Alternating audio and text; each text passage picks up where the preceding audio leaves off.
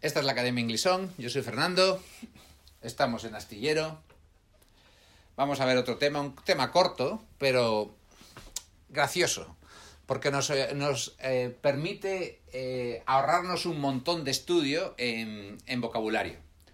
Son los verbos incoativos, no os preocupéis por el nombre. Son los verbos que indican cambio o transición.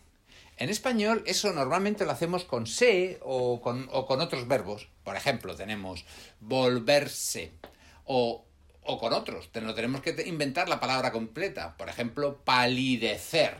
Hacerse, ponerse pálido, quedarse blanco. ¿Lo estáis oyendo? Quedarse blanco, ponerse pálido. Tenemos palidecer o enrojecer.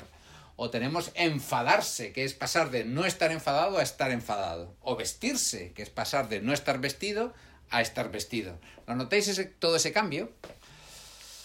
O envejecer. ¿Veis? Fijaos que la cantidad de soluciones que tenemos. Envejecer, el se, ponerse, ponerse colorado. Pues en inglés es más fácil.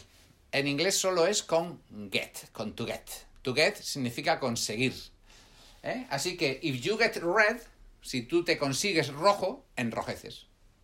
If you get pale, si te, te consigues pálido, palideces. If you get red, si tú te consigues roja, enrojeces. If you get old, tú te consigues viejo, envejeces. Y así, to get angry es enfadarse. ¿Lo notáis? To get smart es hacerse listo. ¿Eh? You are getting eh, smarter and smarter every day. Te estás haciendo cada vez más listo cada día. Y es simplemente ese poner get. Así que nos ahorramos un montón de vocabulario simplemente poniendo get y luego cómo te quieres conseguir. Bien. Hay veces en que no se hace con get, se puede hacer también con, con drive o con go. Por ejemplo, volverse loco también es go mad. ¿Eh? Bueno, mm, lo podéis hacer siempre con get. Lo que pasa, o sea, quiero deciros, os van a entender siempre si siempre lo hacéis con get. Puede no sonar tan natural si es algunos de los que se hace con go. Pero generalmente todo se hace con go. Con get, perdón. También puedes, cuando quieres decir que alguien te hace así, puedes usarlo con drive. ¿Eh? You drive me crazy. Tú me, me conduces loco, pues me vuelves locos. ¿Bien?